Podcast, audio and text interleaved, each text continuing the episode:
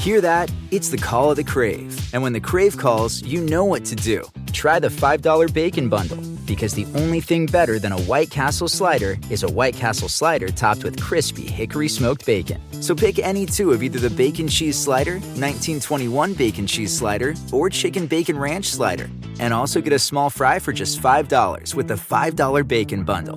White Castle. Follow your crave. This episode is brought to you by Progressive, where drivers who save by switching save nearly $750 on average. Plus, auto customers qualify for an average of seven discounts. Quote now at progressive.com to see if you could save. Progressive Casualty Insurance Company and Affiliates. National average 12 month savings of $744 by new customers surveyed who saved with Progressive between June 2022 and May of 2023. Potential savings will vary. Discounts not available in all states and situations. There's no place to escape to. This is the last podcast. On the left. from your grave. That's when the cannibalism started. What was that? You've come all the way from Norway. Mm-hmm. You just got all of the, the the Norwegian dirt off your clogs. You're sleeping on a down bed, and what you now believe is this may be the most comfortable bed you've ever been in. Oh, yeah. outside of the the Shern that you slept in back in the home country. Yeah, and you're in the small small Yeah. mattress, and you hear like you're like, oh, finally get some sleep. Belle says she's gonna make me something nice in the morning for breakfast. Oh, yeah. right. And she's real adamant about how nice breakfast is gonna be. Of course. right?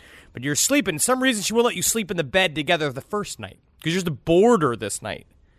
But you awaken to see something not like a mixture of Norman Bates's mother and Jason hmm. standing above the bed while you're sleeping and then going, ooh, pitter patter, pitter patter, pitter patter away. That is absolutely frightening. Well, I don't Can know. Can you imagine? kinda This whole story though. is about being afraid of yayas. this is being afraid of your nana. If your nana could be an unstoppable killing machine, Oh yeah. That's Bill Gunness. I think my grandmother was about to do that, uh, but thankfully the Lord took her at 89 before she could kill. All right, everyone, this is the last podcast on the left. I am Ben. I'm staring at the beautiful face of Henry. No, wait, eh, I'm staring at both of you. Yeah. But in New York City, I'm with Marcus. That's me. And then Henry Zabrowski is in LA, like always. Yeah. So obviously we are on to part two of Belle Gunness, mm-hmm. and she is she's kind of a dream woman. Is that what you're saying, Henry? This fucking tiny footed bitch, tiny foot bitch from Norway who's out there killing our people. I tell you what, you want to go into that big clotted cream covered spider's web. I mm-hmm. understand. Like Yeah. you get you get these fucking sweet ass letters. You are promised a bunch of salted fish and as much corn as you can put into a barrel. Yeah, buddy. I'm taking my cock and balls over there. So when we last left Belle Gunness, she had already murdered two husbands, as many as four of her own adopted children, and twice as many lonely Norwegian bachelors who were summoned forth from towns across the Midwest by Belle's ads in Norwegian language newspapers. Ooh. I also read another one of her ads that I really enjoyed that it ended with triflers need not apply. Oh, no Which I thought was fun. Yeah, she triflers. doesn't want no Like, don't- scrubs. no, no scrubs, man. You can't get in her ride, dude, because it, her ride fucking ends it. You're grave. Yes. Well, it sounds like she's very good at writing copy. She should have just gotten a job in marketing. I mean, this is sort of like the peak industrial time for the country. Come on. Well, she was very good at writing copy in Norwegian. When she tried writing in ah. English, she did not sound very intelligent. C- come and get it. Come and get this gas, you fucking foreigner. okay.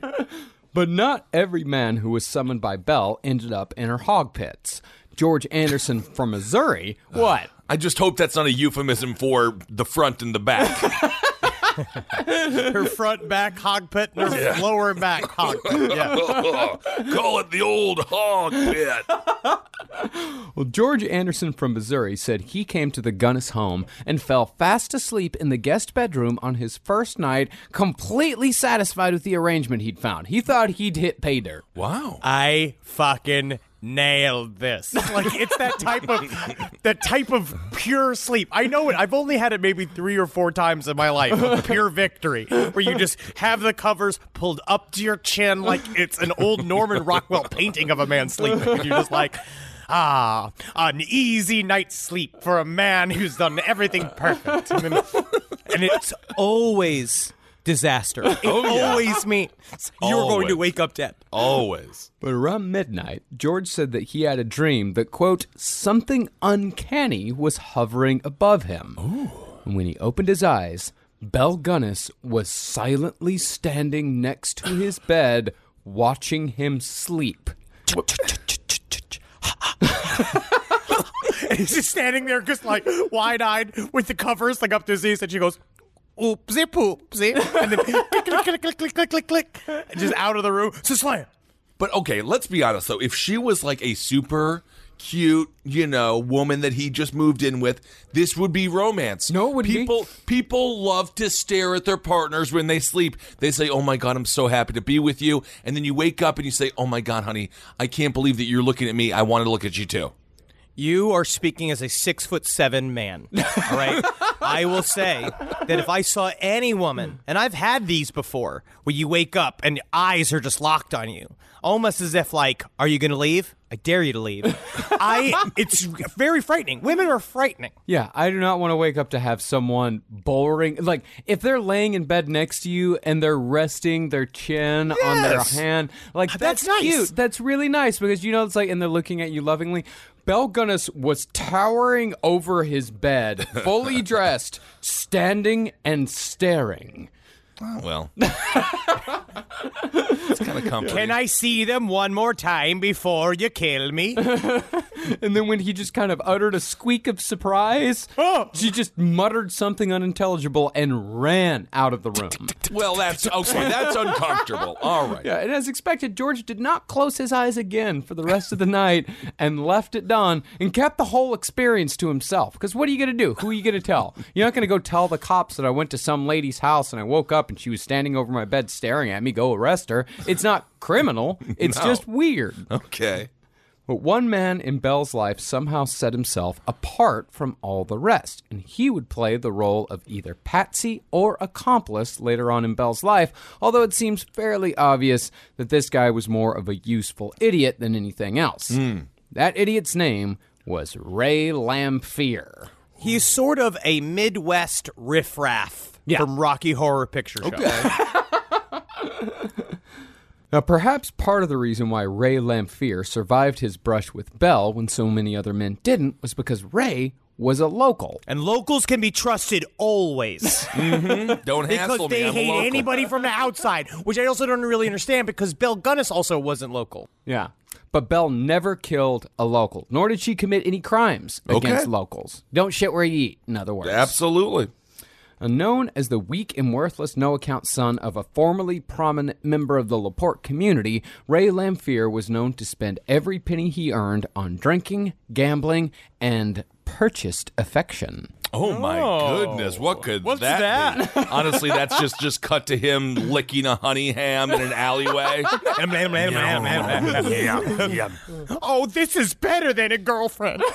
because, oh, sweet salty ham, oh. you can't leave or divorce me until, oh, you're in the vacation home that is my belly. Oh, wonderful, wonderful. And Ray was not a savvy gambler. Oh, According to Schechter, Ray once lost $50 in one night on a LaPorte saloon slot machine, which Oh. in today's money amounts to about $1,500. all right. This is just a little bit of gambling advice from Uncle Ben Kissel. Stay away from the slot machines. The casino makes all their money on the outside. You got to play your roulette, play your blackjack, even have a little fun with your craps. The slot machines, that's how they get you. Mm-hmm. But you learned that the hard way by I being did. bilked by a fucking casino owner that's like, no, Benjamin, my new best friend. You see, for just a hundred dollars, you get this one big coin, and you can get so many of them to play in our new big slot machines. And you're like, huh, that actually sounds like a good deal. That sounds like a good time. I did play a large slot machine on the way out of an Atlantic City hotel one time. It was quite fun uh, to see how big it was. It's like when you sit in one of those big chairs at a festival. yeah. Um, and I pulled the big knob and I got but it's like big no money because it was like no money, but like a big version of it. Now, no one actually knows how Belle and Ray got to be tangled up in each other's lives. Some say that Belle just straight up stopped Ray in the street and offered him a job and a place to live because she was in need of a little affection. Oh damn, man! She just saw his fucking fucking swagger. Some walkers gonna be like checking like parking meters for change and like picking up cigarettes off the street and be like, "Yeah, I make myself a millionaire. That's all you gotta do. If you scoop up enough street dust together, you can blow it in somebody's face and they give you fifty dollars to go away." Just cut, just cut to Bill's her, like, "Oh, if I want to ride your hips." just cut to her vision, just zooming in with the hearts like the Instagram super zoom. That's the one. But more likely, Ray heard through the local carpenters union that the widow Gunness out on McClung Road had work to offer. And hmm. since Belle still had to keep the honey trap of the farm in good working order, because it wouldn't do if the guy showed up and the farm looked like shit. Of course. She just hired Ray as an actual laborer. S- mm. See, Belle Gunness did usually have someone living in one of the bedrooms of her house to take care of some of the day to day operations of the farm, but she had recently lost longtime employee Emil Greening. See, Emil was young, and he'd been hanging around the Gunness homestead because he had matrimonial ideas about Belle's daughter Jenny. Oh. But after Jenny had suddenly, quote unquote, gone to California, A lot of people seem to be going to California these days from Indiana. Swish, swish, swish, swish, swish, swish. Interesting. Yeah, D- Belle told everyone that she went to college in California. Suddenly. Of course. Yeah.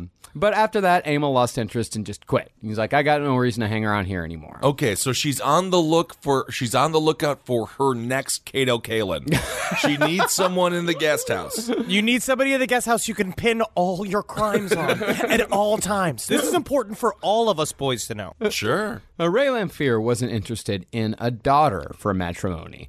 Ray was more interested in Belle herself. And while marriage was certainly on the table for him, he was just as happy to be Belle's fuckboy in the meantime. All right. You know what to say? Why go out and buy milk if you got milk and inside this man that's living in your guest room? Sure, sure. Now, Ray, he was a smallish guy, and although he was 37, Belle still had a good 11 years on her new farmhand. Hmm, mature. And, Yes, you know, the townsfolk, they got a good chuckle out of the thought of Ray giving it to Belle night after night, but Ray flipped it and took every chance he could get to brag about how he was plowing the widow Gunness. Ah, you think you guys are all good, huh? Making your standard love, just putting the penis in a vagina. Ugh. Me?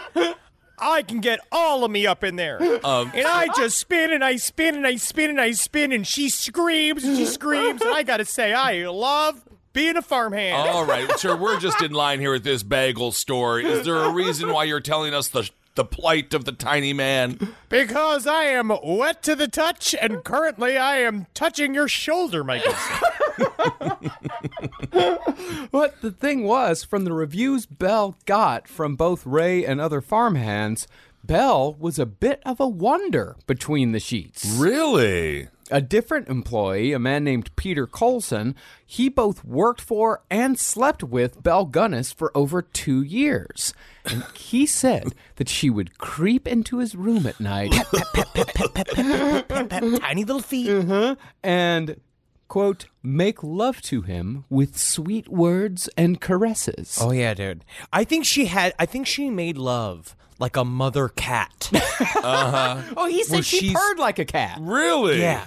She's cleaning all the fur. You know what I mean? Like it's like special attention. There's something about she likes her little snacks. She likes her Right. little boy snacks, which is like, but they're not. I mean, they're men. They're they're full grown men They're snacks. our age. Yeah. But you know, like it'd be fun being treated like a little bonbon by a huge woman. It reminds me of uh, Ace Ventura: Pet Detective when the woman, which I finally understood this better as I got older, when she pays him in a blowjob, when she rescue when he rescues her dog. Didn't then he just- understand what he was doing as No. a child. I did not know what was happening. and he puts scene. his hands up. He's like, "Whoa, whoa, whoa, whoa!" Oh, wow. Yeah, Yeah. That was a, that was Blowjob. an oral sex joke.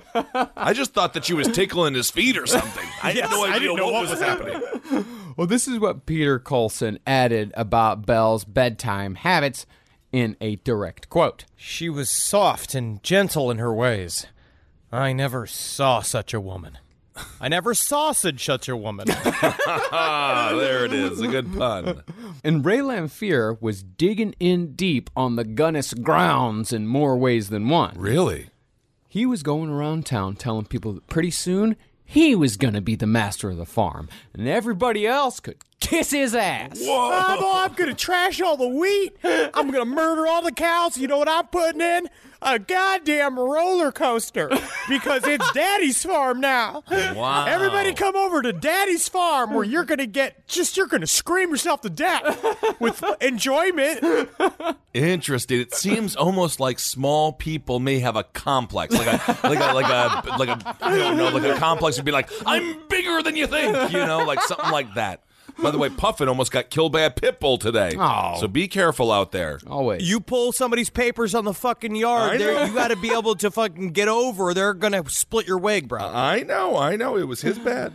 But Ray Lamphere's dreams all died when Andrew Helgelien showed up. Andrew was a 49 year old wheat farmer from South Dakota who had previously done 10 years in the penitentiary for robbing the Red Wing, Minnesota post office, then burning it down in an attempt to hide his crimes. if you get rid of the building, the crimes no longer exist. But whatever happened in there, you got to just delete the memory of the entire incident. But can we just say, like, one thing is theft, the other thing is arson? Maybe just stick with the theft. yeah. because all he did was double up his crime and make it a lot worse. Mm-hmm.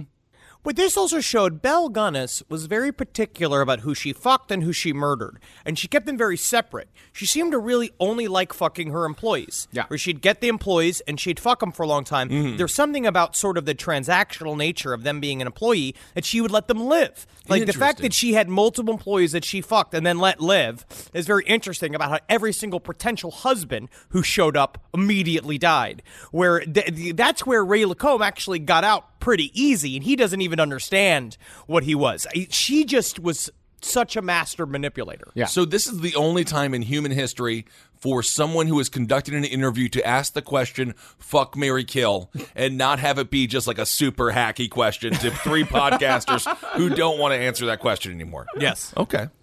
Well, Andrew was, of course, a Norwegian immigrant, and had answered one of Belle's ads in a newspaper called the Minneapolis Tetendi, which I think That's, is that the- is obviously it, it's some kind of pronouncement. I don't know what that is. Tetende. You want to see the centerfold on that? Big piece of corn. Who corn of the week? Yeah. I think Can't it's wait to see the Minneapolis to tend.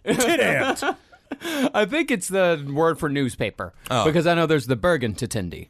Oh, of course. We all know about the Bergen to Tindy. Yeah. But while other men came running into Belle's arms after only a couple of letters, Andrew Helgelien proved the toughest fish to land. Andrew and Belle corresponded with each other for 18 months before Andrew finally set foot in LaPorte. And in that time, Belle wrote between 75 and 80 letters begging him to come. Wow. Ooh, thirsty. Yes. Yeah.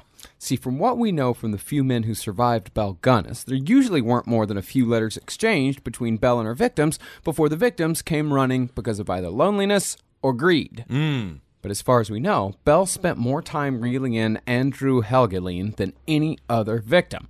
And luckily for historians and our listeners alike, the vast majority of Belle's letters to Andrew actually survived. Rise from your grave. This podcast is brought to you by Squarespace. Finding work life balance can be tough, but Squarespace gives you the tools to reach your goals and have time to celebrate. Squarespace is the all in one website platform for entrepreneurs to stand out and succeed online. With the new guided design system, Squarespace Blueprint, you can select from curated layout and styling options to create a personalized website optimized for every device. Get your website discovered fast with integrated, optimized SEO tools. Plus, make checkout easy for customers with easy to use payment tools. And with Squarespace AI, you can explain what your site is about, choose your tone, enter what you need, and get auto generated text. And that helps you save time. I know I'm sitting on about two literal wheelbarrows filled with horse pics. Now, part of the issue has been is a lot of these pictures are getting stopped at customs because some of them do depict various world leaders in horse-like circumstances that seems to be pinging a lot of these custom agents accounts. Now, so what I've done to do is like so while I'm trying to work on hand smuggling these horse pics over various country borders, I then also have time because Squarespace is doing all the other ad work for me to go and work on my killdozer at home. So thank you, Squarespace, for allowing me to diversify in the best way possible for this country. Head to squarespace.com for a free trial when you're ready to launch. Go to squarespace.com slash left to save 10% off your first purchase of a website or domain. Hey, did you know Fast Growing Trees is the biggest online nursery in the U.S. with more than 10,000 different kinds of plants and over 2 million happy customers in the U.S.? They have everything you could possibly want, like fruit trees, palm trees, evergreens, houseplants, and so much more. Whatever you're interested in, they have it for you. Find the perfect fit for your climate and space. That's one of my favorite things about it. Fast Growing Trees makes it easy to order online, and your plants are shipped directly to your door in one to two days. And along with their 30 day Alive and Thrive guarantee, they offer free plant consultation forever. Now, personally, I'm in the middle of re landscaping my yard. I like to do it myself because I called up a landscaper to see how much it cost, and it was absolutely insane. Plus, I love dirt. I love getting my hands in the dirt and I love planting things myself. And fast growing trees has given me some wonderful plants that I can use. Like I got this uh, Texas sage, it's purple. I've dug up a whole bunch of horrible bushes and shrubs up in front of my window and in front of my house and put some purple Texas sage up there and it's going to thrive and it's going to look real good. And I didn't even have to go to a nursery to buy it. It came to my house.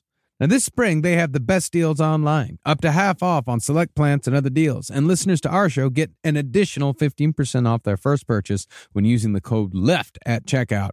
That's an additional 15% off at fastgrowingtrees.com using the code LEFT at checkout. Fastgrowingtrees.com, code LEFT. Offers valid for a limited time. Terms and conditions may apply. Rise from your grave. Now, Belle gave Andrew the big sales pitch right up top. She told him that she had a beautiful farm full of fruit trees right in the middle of a neighborhood where fancier folk had their summer homes. Wow. But she had her real home there. That's be- better. That's even better. what you want. Everyone knows that living in the living at the vacation spot is so much better for people who know about living in Dubai, where you're not just like workman slaves for the rich people. Yeah. It was 74 acres of paradise, Belle said, worth $400,000 in today's money, although both of those claims were gross exaggerations. Her actual claim was about half that. Okay. And besides just boasting about her own land, Belle made sure to lay it thick when it came to stroking Andrew's ego. Hmm. One of her letters read, in part, You impress me with being a good man with a strong and honest character. A real, genuine Norwegian in every respect. And it is difficult to find such a man, and not every woman appreciates. There are plenty of these American dudes around here, but I would not even look at them, no matter how often they ask me. Ooh. Mm, Gunther. Can you hear me pressing my bosom? Um, did they call? So they called them dudes back then? Yeah, d- well, dude was an insult. Is that right? Yeah, dude was Fancy originally boy. like punk. It- Like you know punk what- was also originally an insult. My father told me for some reason this is the piece of information he traveled down the line. A dude is a hair on an elephant's butt. huh. That's what he said. Now, granted, he also believed that Jesus Christ is the king, and uh, at this point, the world should have already ended. But that is one thing that he did tell me. Yeah, it's like my father only ever taught me one thing uh, in Polish. He's like, well, the only thing you got to know, Henry Thomas, is that uh, is the baji dupa. Yeah, Which dupa. means kiss my ass in Polish. Yep. That's all he says, yeah. My grandfather used to tell me that a dude was a guy with uh, underwear that was full of holes. I don't think we were ever told the truth. None of us. Wow. I had to learn how to shave from a magazine. Really? Yep. Now, usually, these types of sentiments were enough to lure a man out to Laporte, where he would soon be stripped of all his worldly belongings and murdered with either a hatchet or a meat cleaver before being sliced into six separate pieces and buried in the hog pen. Jeez. But Andrew was playing hard to get. So Belle started playing up the romantic aspect. Here's an example of her switch in tone, written in a letter that came just a month after correspondence began. Mm, mm, mm. I long so to know you better, but I will try to wait with the patience until you get here. I have now thrown away all other answers I got and keep all of yours in a secret place by themselves. Oh. Can you hear, hear me squeeze? You truly do not know how highly I prize them, as I have not found anything so genuinely Norwegian and real in all the 20 years I have been in America. Oh my goodness. So Norwegian. yes. Come to me. Come to Bill. Come now. Wow, look at that. That's a hard sell. Mm-hmm. Yes, indeed. Very good. I'm compelled. I seem to have spilt a bunch of honey on my chair. Uh-oh. No. It comes from a crevice. Yikes.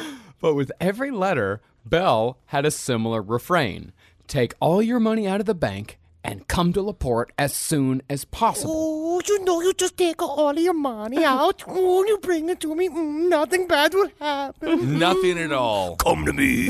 Come to Bill. Jeez. And she had one other strange request that gave Andrew a little pause.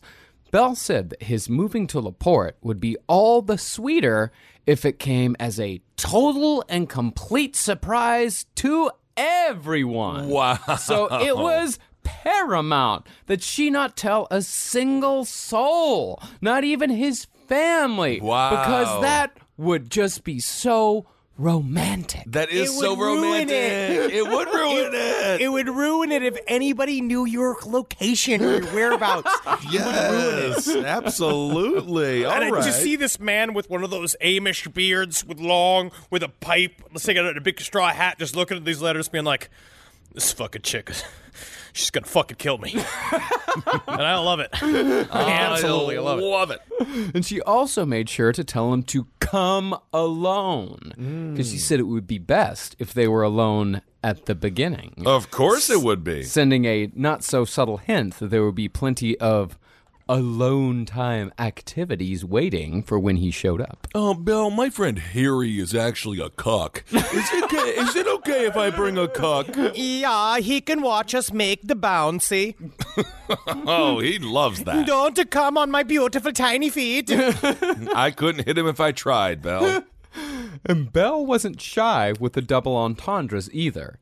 In one letter, she wrote, quote, We shall be so happy once you get here. Then I will make a cream pudding, quote unquote.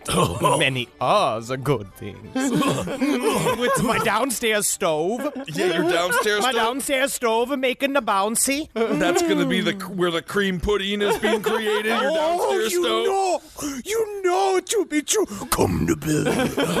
Come to me.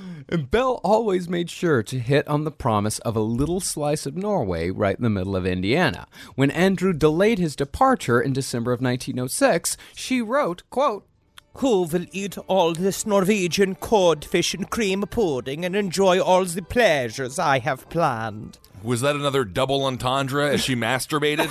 oh, I guess no, I, I, have made food and I'm going to let it sit for several months while you take the boat to America. It is a Norwegian way. But when Andrew delayed his departure again in September, Belle went for the Hail Mary. Uh oh. Make up your mind as soon as possible as to what you really intend to do. In your next letter, let me have the great happiness to hear that you are soon on your way here, as then I will be the happiest and I will know that I have found the best friend in the world. I thought you were going to say she posed in a picture that would be the centerfold of Cherry magazine.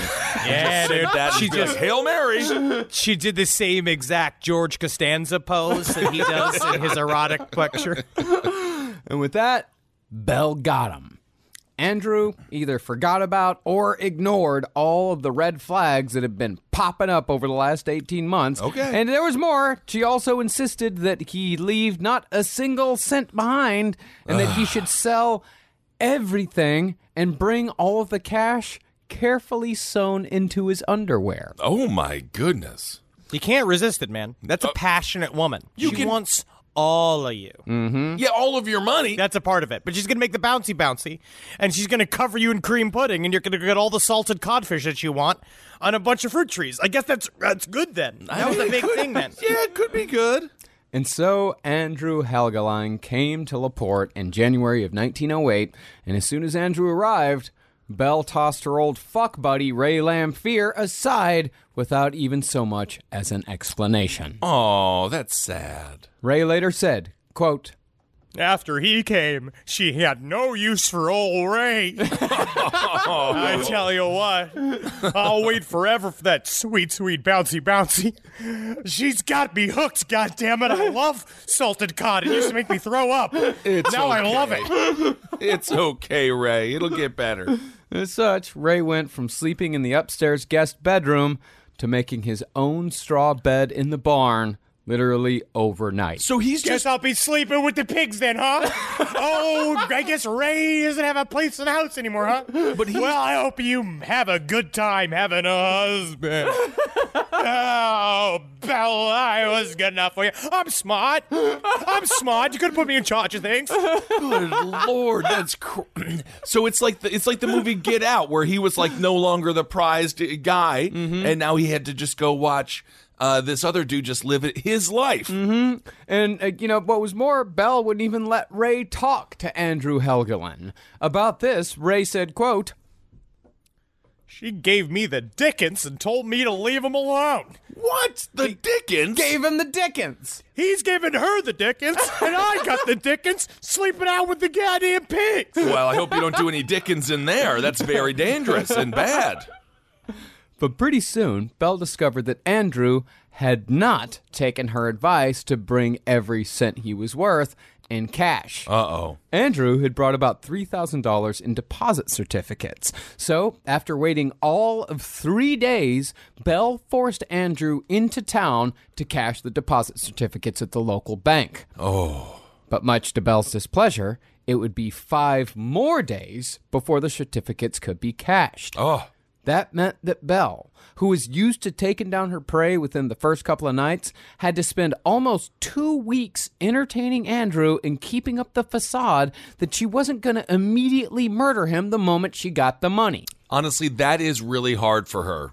That is hard for her. This is full on Debbie and Fester. It really right is. now. Like her having to like milk him, like having to be nice to him, just being like, "Yeah, he can make the bouncy bouncy again," and he's just like, "Oh yeah, oh yeah, this is the best time. I love America." And then it's just like, because apparently she also slowly feed them poison and oranges. That's another one of those folk tales Ooh. that you wonder because oranges are very rare. Yeah. Time. okay. Rise from your grave. This show is sponsored by BetterHelp. Says here I have to talk about something I need to get off my chest, and uh, I guess I can share it here. I, I eat mayonnaise for fun. It's a hobby of mine, and it's an addiction. And it's a daily weight on my life. How much I need whipped egg whites and oil crammed into my veins as soon as I wake up. And a lot of people carry around a lot of different stressors, big and small. Some people are presidents, some people are soldiers, some people have to eat mayonnaise, especially with hard boiled eggs, which is what I eat for lunch. But I guess I should share that in therapy because therapy is a safe place to get things off your chest and to figure out how to work through whatever's weighing you down. And what I do is I just add eggs if I have mayonnaise left over. I just continue to add the eggs. But if you're thinking of starting therapy, give BetterHelp a try. I hope they can help me. My God. I hope they can help me. Get it off your chest with BetterHelp. Visit betterhelp.com slash lastpod today to get 10% off your first month. That's BetterHelp, H-E-L-P dot com slash lastpod. How many platforms do I work on? So many platforms. Can you believe it? Google Docs. Work on that. very complicated. Lots of different things going out. Clickety clack, right? Slack, saying things to my employees, all my, all my, my main dolgers walking around here. And make sure it changes cluck to the word I meant for it to say to everyone. But I try to say not curse words on Slack. What am I supposed to do about it? But Grammarly doesn't fix curse words, does it? Because Grammarly's too good for it. It's too classy. It's Grammarly is an AI writing partner that helps you get work done faster with high quality writing. Because better writing means a stronger impact. The pen is mightier than the sword, except when the sword is in the room. 96% of Grammarly users report that Grammarly helps them craft more impactful writing and suggestions based on your audience goals and context. Can you believe it? And data privacy and security are woven into the foundation of Grammarly. It's in its guts. All right, so Grammarly's great. Use it. I use it. I love its gentle harassment of my writing style because it does help me because sometimes my thumbs are faster than my eyeballs. Don't quote me on that. Get AI writing support that works where you work. Sign up and download for free at grammarly.com slash podcast. That's G R A M M A R L Y dot com slash podcast. Easier said, done. Rise from your grave. On January 14th, Belle Gunness got the money. $2,839 went into Belle's pockets that morning, half in cash and half in coin. And on that same day, Belle sent Ray on a horse trade errand, which cleared the house of adults. So just go, go trade out that horse with another horse. Would you like that's yeah, just that's what a horse trade errand. Okay, Yeah, yeah. she's just Oh, but I love Derek. Derek is that's my favorite of our brown horses. yeah, I just trade him out with another horse. Oh, they're not just tradable. They each have their own personalities. You don't even sleep in the barn. You don't know what these animals are like. I don't want to break this to you, but your great great great grandson loves Pokemon Go. Oh no! yeah, it's genetic. And besides Belle and possibly the kids, because remember, there were three children knocking around the house this whole time. Jeez. Ray Lamphere was the last person to see Andrew Helgelien alive. When it came to murdering Andrew, Belle didn't even wait until that night to do the deed. So, as we said, while we don't know exactly how Belle Gunness killed her victims, there are theories. Some victims we know Belle poisoned because investigators found arsenic in the stomachs of the bodies they eventually dug out of Belle's hog pits. Hmm. But it wasn't the arsenic that killed them. It seems like the arsenic was just either a way to lay them in low or to make their death that much worse. Hmm. I think it's it, she got pleasure. I think she got pleasure out of the pain that they were in, but it was to make sure she's smart. Yeah. She didn't want to fucking struggle. Yeah. She's not trying to fucking like this is not a battle to the fucking death here. All No. right, This is your death. Yeah, mm-hmm. it's not a battle to the death, but if your death involves a lot of blood, it's going to make Belle really happy. Oh, really? Yeah. Oh, her little slippery, tiny feet slipping on all the blood. Well, it's thought that as that as the men were dying in agony, Belle would approach them in their beds and take either a meat cleaver or a hatchet to the skull of the hmm. victims to finish them off. That she didn't need to do that. no, could have done without that. Definitely didn't need that. No way. No, she just double tap. She would double tap to make sure that they were done. okay. Then, after the murder, the bodies would be taken to either her cellar or her abattoir, where they would be dismembered into disposable chunks, not unlike Canadian serial killer Robert Pickton. She also had pig sense. Yeah. Because she knew that the pigs were actually just getting more succulent every single time she got mm. married. So Right. these pigs are getting bigger and rounder, and she's making the best sausages in town. Right. It's an investment in herself. I wonder if the pigs knew they were doing something wrong. you know, because animals do know. I don't think they're supposed to eat human flesh. I think I pigs think are the pi- supposed to eat whatever they want. I think the pigs knew she was up to no good. Mm. Mm-hmm. Yeah, but they weren't complaining. No, definitely they were. They were getting theirs. See, even though pigs are technically smarter than dogs, I are. think a dog would feel worse about eating a human than a pig would. Mm. I think I actually agree with Marcus's hot take. Okay, we'll have to ask a pig. But the thing is with Andrew, though, is that he seemed to be a different case. Now, maybe Belle knew that she only had the day to kill Andrew until Ray got back from the horse errand. Right. But I think it's possible that after 18 months of courtship and almost two weeks of playing nice, Belle just lost her shit. It was Andrew Helgelien's body who bore the defensive wounds we mentioned in the first episode. And judging from the state of his dismembered body, it's probable that Belle attacked him head on with a full steam of rage and a meat cleaver in her hand. Whoa, scary. You're sitting down to dinner because I bet you at this point you've built up almost like a schedule where Belle would make you breakfast and she's working the field and you're looking over the land and you're having a nice time. And I bet you it would be she'd come home, make dinner. He's enjoying himself. He's the king of this castle. He's about to fucking own this whole farm. And then finally she gets back from the bank.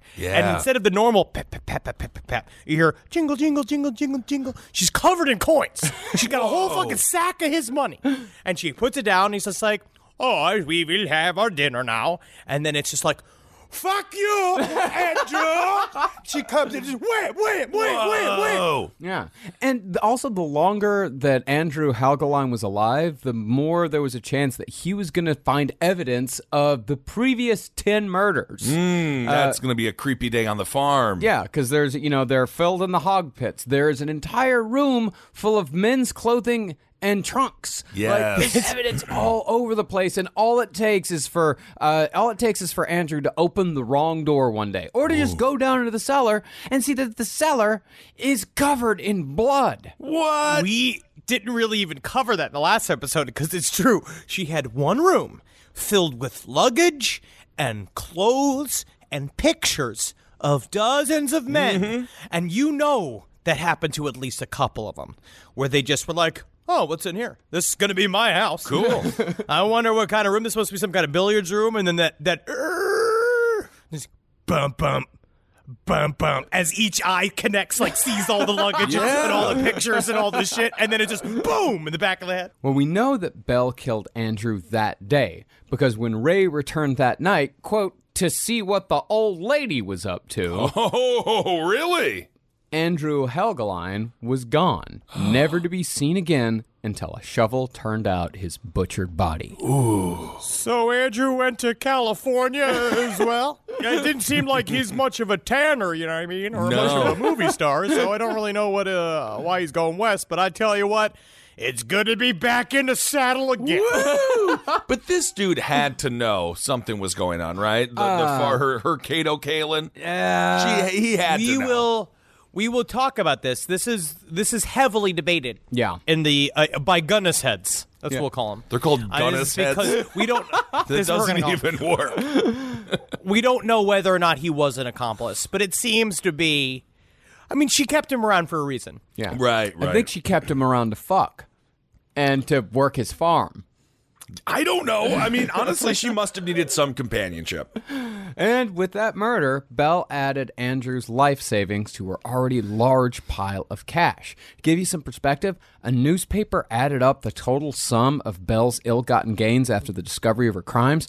They came to a figure of $1.2 million in today's money. Good for Making her. that paper. But that's- making that paper. But that's also with you know the all the insurance payouts from her first two husbands, which weren't a ti- wasn't a tidy sum, but or wasn't like a small sum, but still, even after that, she would have had to have made like about eight hundred grand from her other victims. oh, gee. And when I said good for her, I really don't mean good for her. But over seven years, it kind of like it cuts down. Mm-hmm. So you can see why she kept needing to feed the need to feed the, the bank What? account. But what was she spending all this money on? They didn't. Even, they didn't have entertainment.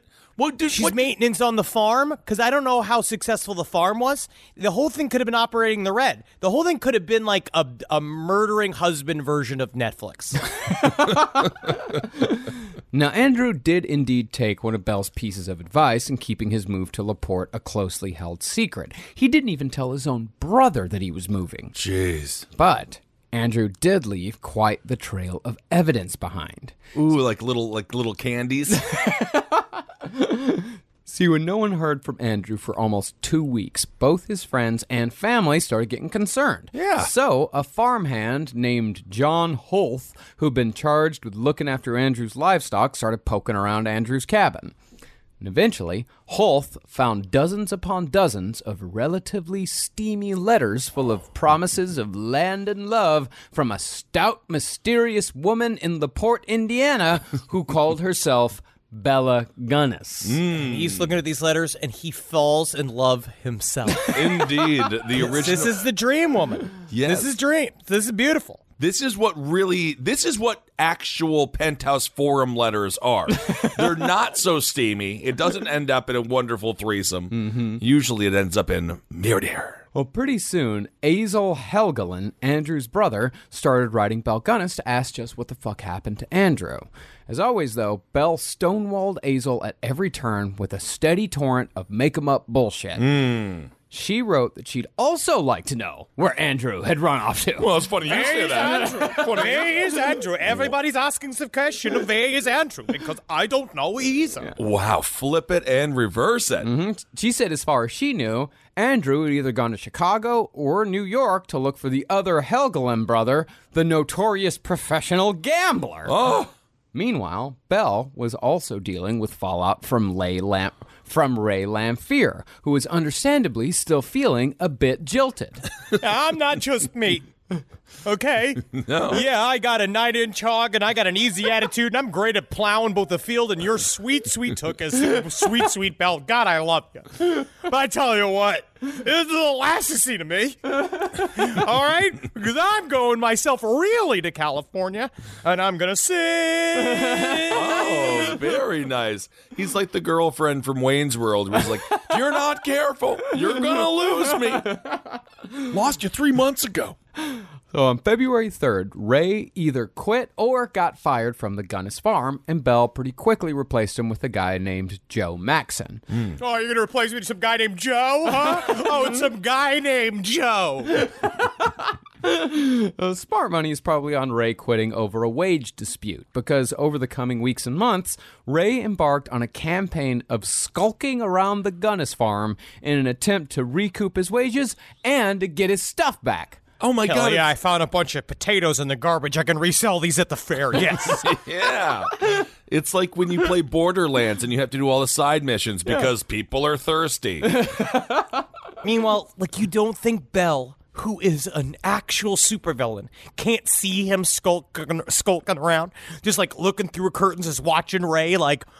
Yeah, nobody could see me, huh? Like cartoonishly tiptoeing, like trying to just take whatever is a nail down. She's like, "Oof, that Ray. I love him. Look at him steal. He is a man after my own heart." Oh. Well, finally, Belle had enough and called up the local sheriff, Sheriff Smutzer, and had Oh god, so much liverwurst. The amount of liverwurst that Sheriff Smutzer has consumed is mm-hmm. really remarkable. and Smutzer had Ray arrested for trespassing, for which Ray was fined one dollar. Whoa, that's such a cute amount of money. You're fined one dollar. Like, oh, I'm almost happy I did It. I it. guess I won't get a lollipop today. Cool, thanks. Here's your dollar. The race still didn't stop. And so, in late March of 1908, Belle filed an affidavit alleging that Ray Lamphere was insane. Now Bell is starting to discover that love is the most dangerous game of all. Indeed. She claimed that Ray came to her house at night, usually drunk, and just looked through the windows. and when asked to describe his mental state, she said that he was silent, melancholy, restless, seclusive, dull, profane, filthy, intemperate, sleepless, hmm. and criminal. You think, you think it's cool for you? to- Here you go. You're gonna fuck some guy named Joe. yeah, there. You think Joe's gonna? Joe's gonna have, fill the luggage room? He's gonna move all the luggage around in the luggage room so it all oh, looks in a fucking way. You fucking like it? You fucking tiny footed bitch? Mm-hmm. You're fucking tiny footed bitch, and I'm gonna say it out loud because I Wow, finally have the fucking wow. courage to say it. You got great tits and you got a wonderful attitude. I love the shit out of you. You got tiny feet and I, oh, I want to kiss them. I still love you, Bill. You know that for a fact. Derailed, Ray. Derailed on that. Sounds like the first friend of yours that really gets into the cure. Like, you listen to it. I'm like, I don't want to be sad with you right now. Well, this report was actually enough for a formal hearing, even though Ray's physician, Dr. Bowell said that Ray was just fine. It's Fine. I took a look at Ray. Yeah, Ray and I spent a lot of time. We went up to the Greyhound together at Greyhound Station, and uh, I checked his asshole six, seven times in the bathroom. I gotta say, only two or three of those times I had shit in it. So. Wow. I don't know what you want from me. I'm just a doctor. Do you check a lot of patients' buttholes at the uh, old Greyhound station there, Doctor? Just when they pay me. But still, a three member insanity committee had to be formed to examine Ray Lamphere officially. They said his memory was good, his speech was intelligent and coherent, and while he was not perfectly sane because he was, quote, slightly nervous, hmm. he was not insane. Okay. So they let him go. Y'all should be nervous because her sweet, sweet crevice is gonna make some cream pudding that it's gonna make all y'all slaves like it did to me. Whoa. All right? It's coming for you next. You think you're immune to a beautiful Norweed with her sweet, sweet bosoms and her salted cod? I swear to God, I'm gonna burn this courthouse down. Yep. Well, I wish we could go back and say he was crazy, but the yeah, too late. No take backsies. Yeah, no, I know. We had the no take backsy rule. Of course, this whole episode just made things worse, and Belle had Ray arrested again in early April. And that charge actually went to trial, during which Belle claimed that she saw Ray skulking around her pig pen, and when she tried to shoo him away, he pulled a fence post out of the ground and ran off with it. Ah, Yeah, uh, you think I'm the, you're the only one? You think you're the only one who's in charge here? I'm in charge too. I'm taking this. this post. It's the size of him. I'm just going to steal this massive inconvenience for me, and I'm going to run to send you a message. I'm running away with it. But Belle's campaign against Ray was starting to backfire. See, even though witnesses put Ray at another farm at the time of Belle's fence post story, Ray's attorney figured that maybe Ray needed a little extra push to get an acquittal. Mm-hmm. So, to destroy Belle's credibility, Ray's defense attorney started asking questions about Belle's checkered past. Interesting. Ooh, it's always the fucking money. Yeah. It's Always. always, the money that does it. He asked about Peter Gunness's mysterious death, hmm. Mad Sorensen's mysterious death, and the suddenest of her daughter's move to California to quote unquote go to college. Yeah. And all this time, Belle was not only writing letters to more men, but was also continuing her game with Asle Helgelien. She told Azel that Andrew had sent her a letter from Chicago, but when Azel asked for the letter, Belle told him that Ray Lamphere had stolen it. Of course he did it, along with that fence post. Absolutely. Ray Lamphere is the Hamburglar. Needless to say, Azel didn't buy it and kept asking questions and sending letters. Now, it was obvious to Belle that Azel wasn't going to give up, and it was only a matter of time before Azel showed up in Laporte himself. Hmm. And Azel was not going to keep it quiet where he was headed to. Furthermore, the townsfolk were starting to finally connect a few dots after Belle's dirty laundry was laid out plain for all to see during Ray Lamphere's trespassing trial. Hmm. In other words, the end was coming. Oh. Yeah, man, the fucking net. The net was dropping. Eh. And she was watching it all happen. So mm-hmm. she really made a mistake. She put herself under oath, I would assume, right? Was she on the stand? Well, it wasn't that. It wasn't even necessary that it was under oath. It was just now with when it became clear to everyone, like, oh, people around Belle Gunness tend to end up dead, Right. A lot, and there's been a lot of cousins coming to the house. And no one's seen them leave. Everyone's seen them get there, but Right. no one's seen them leave. So finally, the Midwestern politeness is starting to break down into the to the point where it's like we may actually have to arrest this woman. Oh, but to be fair, the cream pudding is very good. Yeah, man, it's fucking salty. But Belle Gunness was a one of those. She truly was very smart. She truly was uh, an actual villain, and she knew that the one thing that her plan could not abide was eyeballs. Yeah. eyeballs looking at her shit. She needed to operate in quiet and private, and mm. which is why she killed every single person that had any sort of connection to her bullshit, mm. except for Ray, who I think she just also had a weird, fucked up, moonlighting kind of scenario with where she was suing him and doing all this shit, but she would also kind of goad him. The two of them were kind of in this lock back and forth where Mm-hmm. I, I think Ray knew a lot of shit that was going on too, but he actually was kind of a, happy to be a part of it. Yeah, it seems like the closest relationship she's ever had. But I think the fact that Ray was not killed shows you that Ray doesn't have didn't have anything to do with it. Because if Ray did have something to do with it, if Ray did have knowledge, she would have just fucking murdered him and not had any compunction about it. Maybe she thought he was too dumb to convince anyone that he was telling the truth. Eh? But think about this: how she went to the law. Th- It's so interesting that she actually used the police. The last people she should be speaking to, the last people she probably wants to be speaking to. There's there's a weird emotional connection. Like it, it's almost shows the suing him was almost a proxy of murdering him, mm-hmm. where she didn't want to kill him for some reason. And maybe it was also in her mind. She's like, "There's no way they could think I murdered all these people. Why would I call the police? Yeah. I'm just a good gal." Yeah, could be. Okay. No matter what Ray Lamphere's tr- role was in all this, it became clear to Belle that something had to be done. but to this day, what Belle did exactly is still a mystery that mm-hmm. nobody, not even Harold Schechter, has ever been able to solve. Wow. All we know, or at least what we think we know, is that Belle had a plan.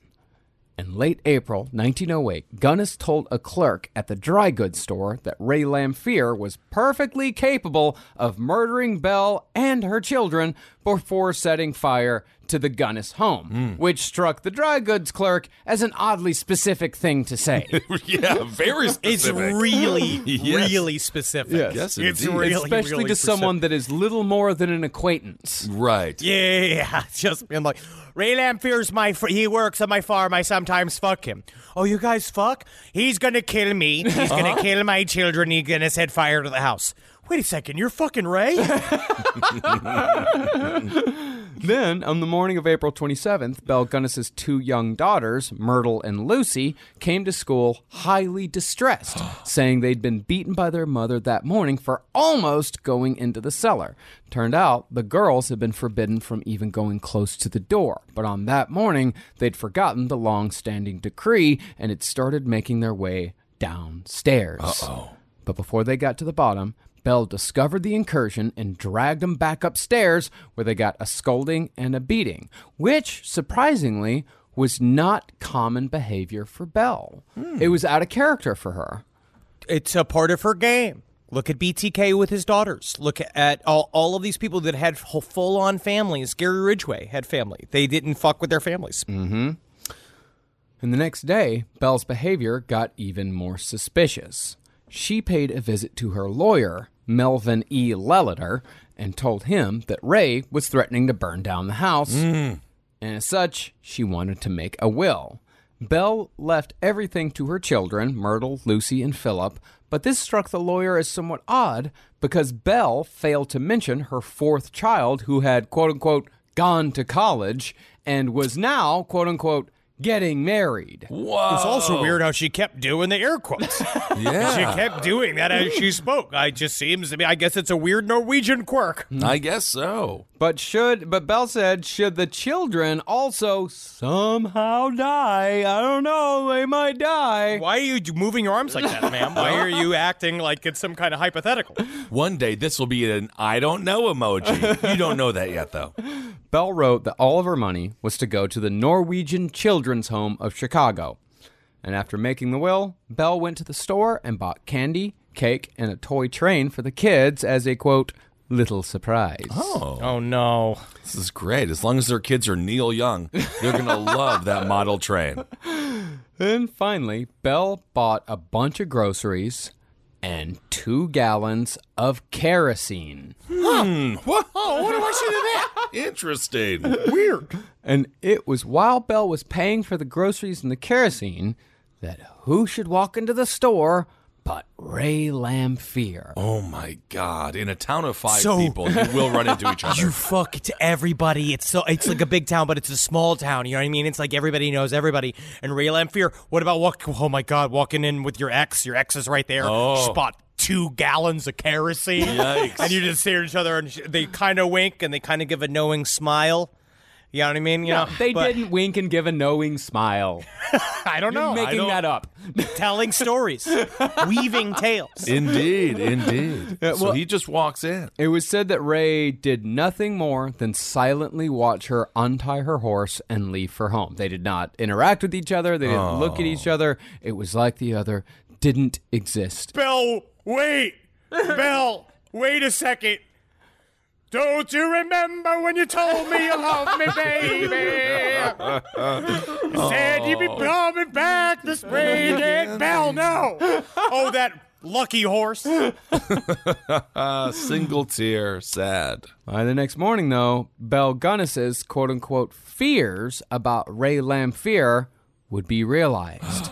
For the Gunness home would be nothing more but a heap of ash and rubble. Rise from your grave.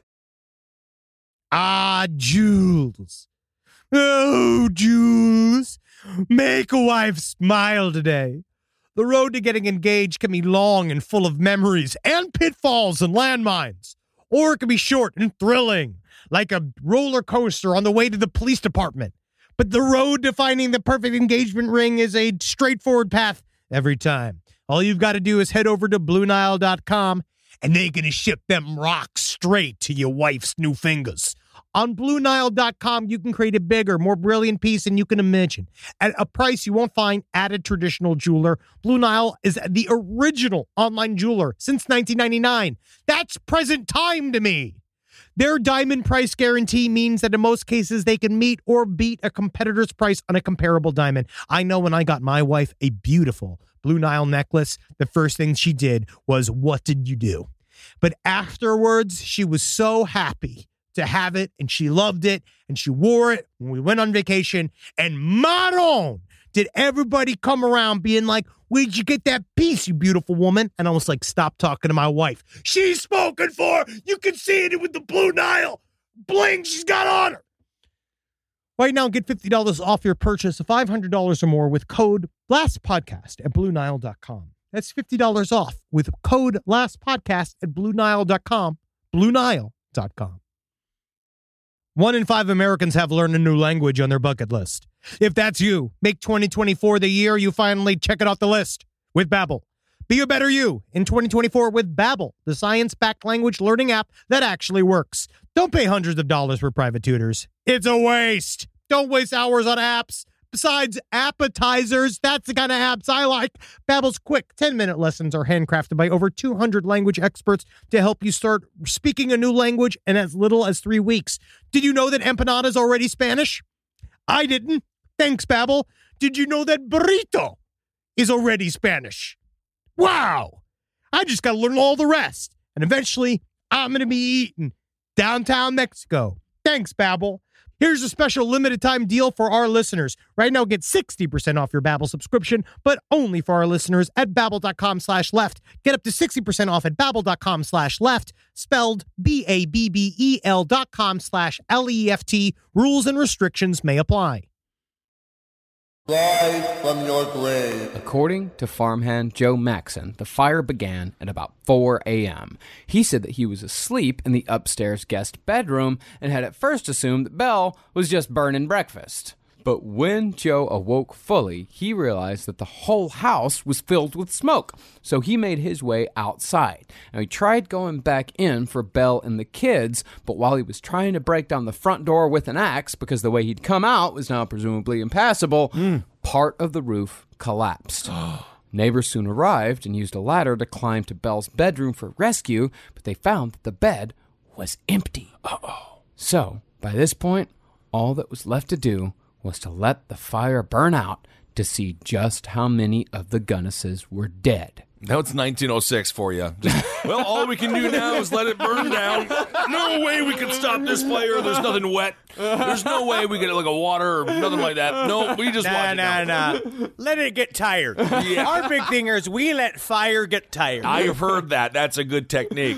By the time the flames died down a few hours later, there was nothing left but three brick walls and a pile of rubble. Now, it was immediately clear to investigators that the fire was man made because the fire had obviously been started at where else but the cellar door using what else but a shitload of kerosene. Mm. Oh, weird. Interesting. Weird. Weird. Some naturally suspected Belle, but Sheriff Smutzer immediately set his sights on Ray Lamphere because Belle had made sure to voice her concerns often and loudly over the previous few days. See, nothing gets past Sheriff Smelcher. he knows exactly what's going on here. Digging began for the bodies of Belle and her children almost immediately, while the ruins were still smoldering, and about 12 hours after the fire began, a shovel hit something soft. When the bodies were uncovered, it looked to investigators as if Belle had thrown a quilt over the bodies of the children to try and protect them from the flames, but it was all for naught, as all four bodies had burned beyond recognition. Yeah, I mean that's not gonna. It's it's a flammable. It's a a quilt is Well, you- not gonna stop a fire. You die from smoke inhalation before you die. You don't die from the actual fire itself. If you die in a fire, usually you die from smoke inhalation. But isn't it better but to just go also up and take- psychologically with psychologically with serial killers if you see a lot of times if they do that and if they hide the faces of the victims it's almost a it is a an attempt to keep them from looking at you. That the corpses in a way if you cover the face of your victim you can't see what you're doing anymore. It's been done. But Belle Gunness liked looking in the faces of her victims. I don't know, but then there are things that also stuff like this feels like a move to this is a practical killing. Yeah. This is practical. Yeah. If uh, we'll, we'll get into obviously, you know, what's going to happen here. But this is this is her trying to clean shit up. This is not pleasure. Mm-hmm. For me. That's my opinion. yeah, IMO. I'll agree. But the strangest thing had happened. While the children's bodies were largely intact, the body of the woman that was assumed to be Belle Gunness was missing one very important part. Hmm. The body was missing its head. Okay, now we got a problem. Where's the head? Ray? I don't know. I didn't know. What are you talking about? I, I've never sawed a damn thing in my life. I'm not even good at sawing wood. Oh, I'm a bad farmhand. well, Yeah, and Ray Lamphere was caught and officially arrested for arson and murder almost immediately after the discovery of the Gunness bodies. You um, guys got to be fucking kidding me. This is absolute. You mean you are the dumbest cops I have ever seen. All I do is eat pussy. Oh. That's all I do. really? I stole a post. all right. You Hang did me. steal the Is that what post, we're then gonna did do? you, sir? Put me in solitary confinement for being in love. Go ahead. Now, Ray did have an alibi for that night. On the night of the Gunness fire, Ray had actually been having sex with a 70 year old woman named Elizabeth Smith, hmm. whom Harold Schechter described as, quote, spindle shanked. Oh, I don't know what ah. spindle shanked is, but very interesting. Very evocative. If it is, it is. It is. It is. Now, now I'm not going to utter her extremely racist local nickname here, but her race, since she was the daughter of former slaves, played a part in how the people of Laporte ended up perceiving Ray Lamphere. Hmm. He just liked him old, man. He did. That's what some- I mean. That's what I think Schechter said, or somebody else is. That like he just liked maternal figures. Okay. He liked being taken care of. You know what it was? I'm going to straight up say it's because I love pancakes. Why and there's not? just something about a woman that's got them built in, you know? yes, absolutely. Okay. Now, although Elizabeth swore that Ray was with her that night, this admission gave Ray less credibility. Oh no. Because he had admitted to having sex with an old black lady, which, even though it proved he couldn't have set the fire or killed the Gunnesses, somehow made it more possible that he committed the crime. Oh, I'm a connoisseur of nanas. All right, I'm an I am an abuela liquor. I absolutely love it, and I'm not ashamed of it. If you want to say, oh, the wolf would come to the old lady's house and eat her and take on her clothes, I would just make love to the old woman. Mm. All right, let's just let's just have it out. Nice wolf. Yeah. As such, Ray's charge stuck, and the trial date was set for May 11th. Meanwhile, an autopsy had begun on the supposed body of Belle Gunness, although the head was still missing. and even then, the body was in terrible shape. The left arm was burned off to the upper third of the humerus, hmm. the right arm was burned off at the shoulder, and the left leg was burned off at the knee. They did make sure to add, though, that all the intestines, quote, appeared normal except cooked. Okay, cooked intestines. Haggis. But at the same time that the supposed Gunness was being prodded in the back room of a Laporte doctor's office, Asle Helgelien was continuing his search for his brother. Asle had gotten a hold of the Laporte police chief who had confirmed Andrew had been seen last in Laporte. Asle then mailed a picture of his brother to a teller at the Laporte bank who also confirmed he'd seen Andrew. Hmm. And it was that same teller that mailed Asle a letter on May 1st telling Asle that the Gunness place had burned to the ground and Belle Gunness herself was presumed dead. Oh my. This is very similar to me in a turn events of like Dear Zachary. Mm, yeah. Where the, the the event started in one place and all of a sudden you just thought all of the I mean this all just seemed fucked up to begin with. Oh, And then yeah. you find out like so the house burned down and everybody's dead. This is a little fishy. Yeah. Oh, I would think so. And that's when Asle finally decided he'd better head out to Laporte himself. Asle arrived two days later to find only two people still searching for the skull of the supposed Gunness Joe Maxon and Daniel Hudson. But Asle didn't really care about the skull of Belle Gunness. By this point, Asle had pretty much already surmised that Belle had murdered her brother. Like, he'd already come to that conclusion. Right. So, Asle asked Maxon if any large holes had been dug that spring. Mm, no, but what do you mean by large? Do you mean like how how big is it? I mean, I want to be like a lawyer about holes here, but like it seems like what do you mean? You mean large? Like I think you could put a bucket in? Oh, you mean large? Like you think you could put like six or seven buckets? Interesting. Maybe six or seven buckets. Oh, you're talking about the bodies with the bodies. no, I take them there. I take you there. Okay.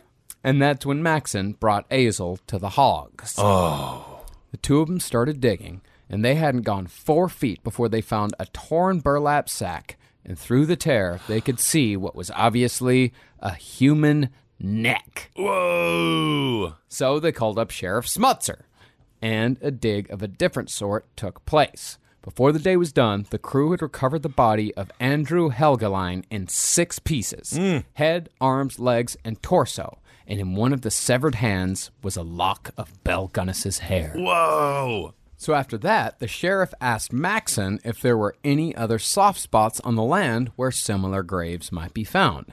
And Maxon confirmed that there were quite a few.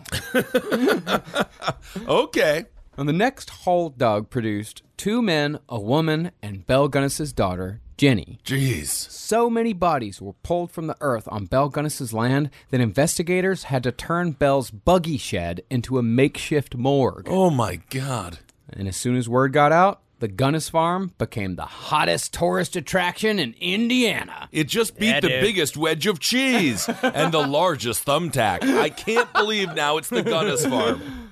By May 6th, thousands of people had shown up to witness the excavation, pressing their faces into the wire fence that surrounded the hog lot so they could make sure to see each and every body that came out of the ground. Yeah, this is like the old. This is old school version of what happened af- uh, during John Wayne Gacy and Jeffrey Dahmer, mm-hmm. right? Where it's like the excavation footage, where everybody's watching the blue barrels Yeah. come out of the apartment Yep. building. Yeah, except they all actually showed up on the grounds. Well, they didn't have TVs back then, you know?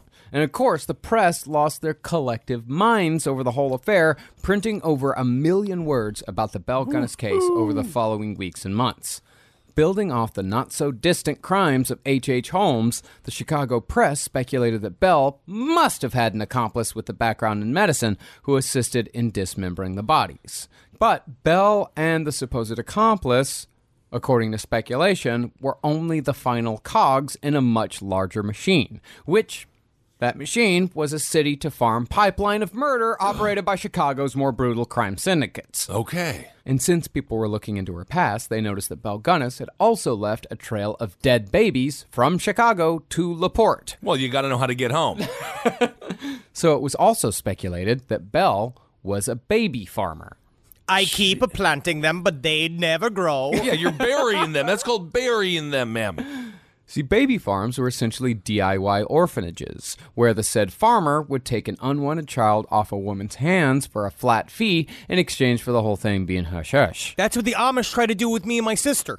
They wanted to buy you and Jackie. Well, they kept saying they, they kept saying they wanted to bring us to the farm so we, they could show us what real work was. Yeah, uh, because they were just trying to teach you what real work was. Ain't having it. do you think these hands could take it? No. Look at how plush these hands are. God, no. Definitely not.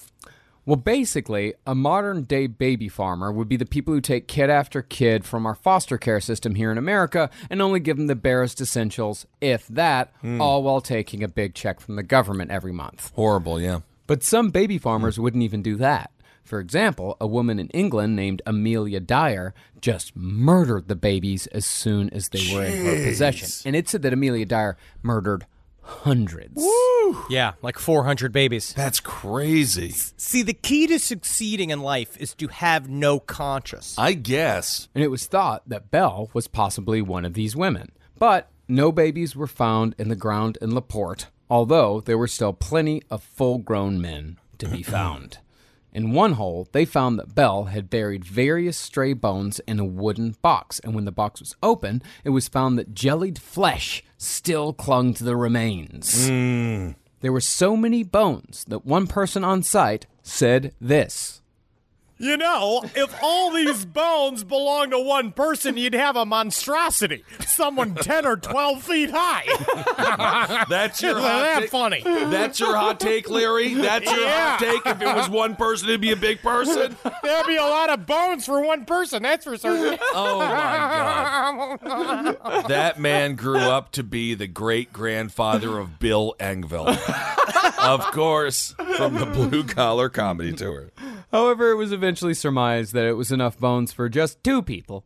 Uh, It was just two six foot men put on top of each other would be 12 feet high. Larry, Yeah, technically, two you were smoots right. like Kissel. if you get two smoots together and like put them together, I imagine if Kissel died in a thousand years from now, they go and they look at his bones. They're like, "Oh, look at this tiny dinosaur! what an incredible tiny dinosaur!" Oh, maybe if I die with Puffin, then they'll think I'm a man dog. And of course, the crowd that had shown up day after day to watch the excavations went absolutely nuts when the box came out of the ground. Gee, so they're just cheering this on like it's the Super Bowl. Yeah, why true crime? Uh, but one newspaperman said that right. Why true crime now? Why true is crime true now? crime the craze Yeah. now? Why is true crime so big now? I don't. I don't get it. No. People were so nice before. They didn't have a macabre sense of humor or a macabre desire to see death.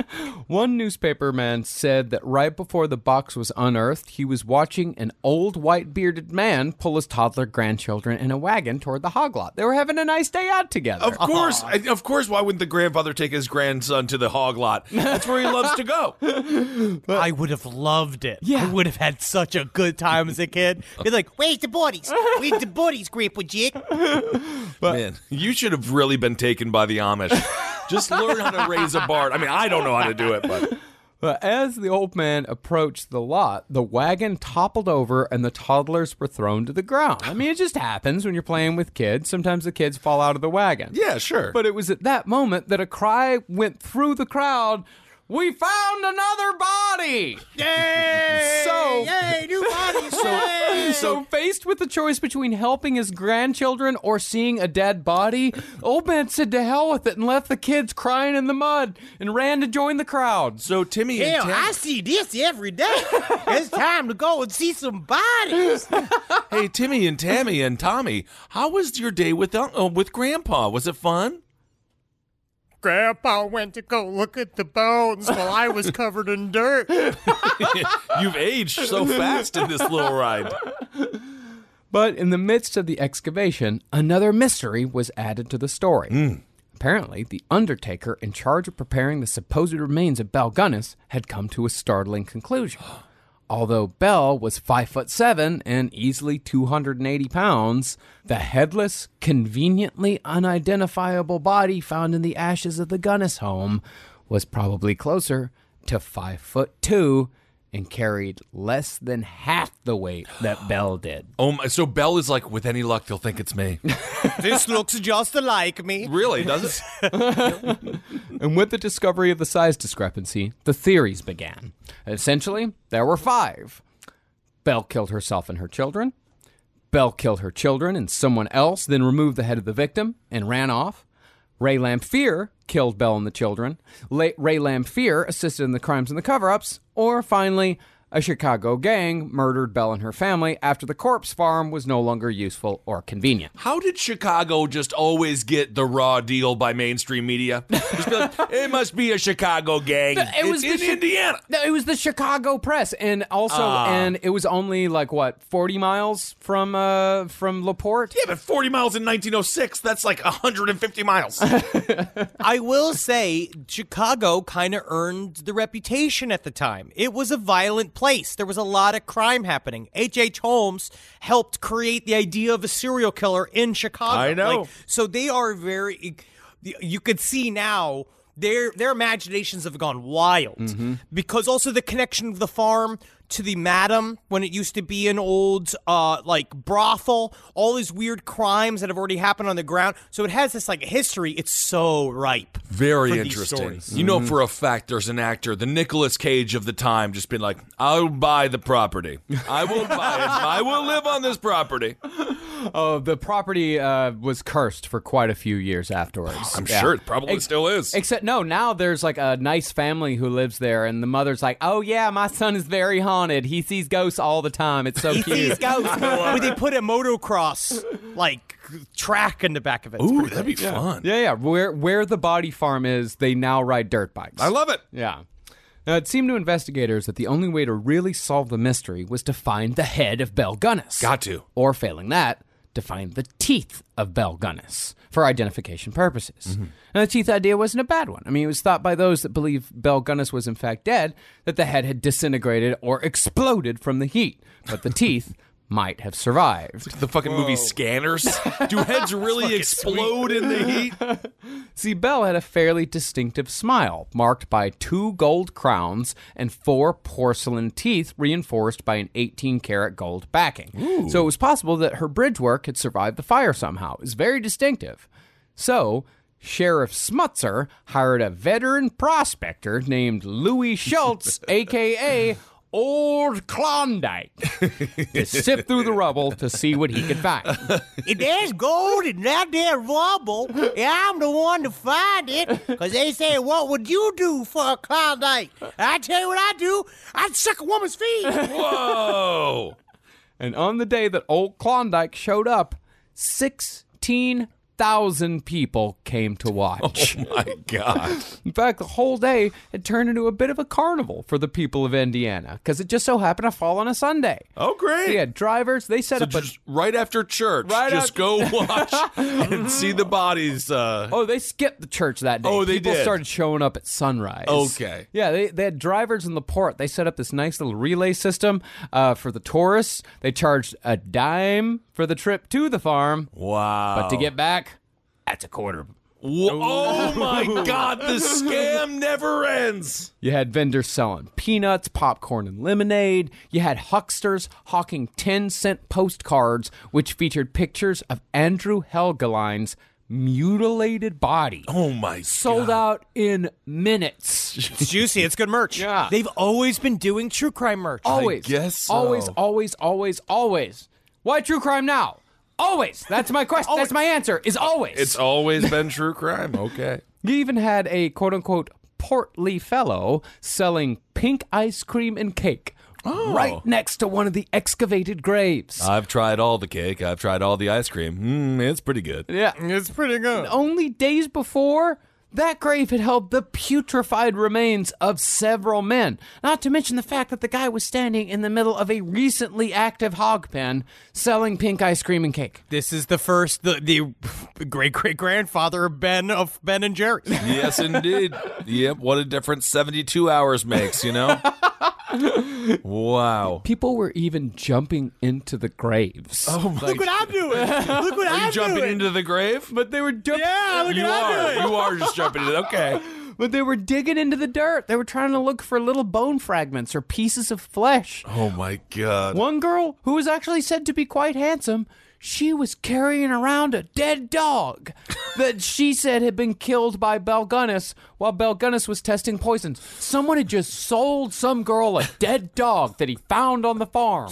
Look what I just got. Isn't this fun? It's a dead dog. I see that.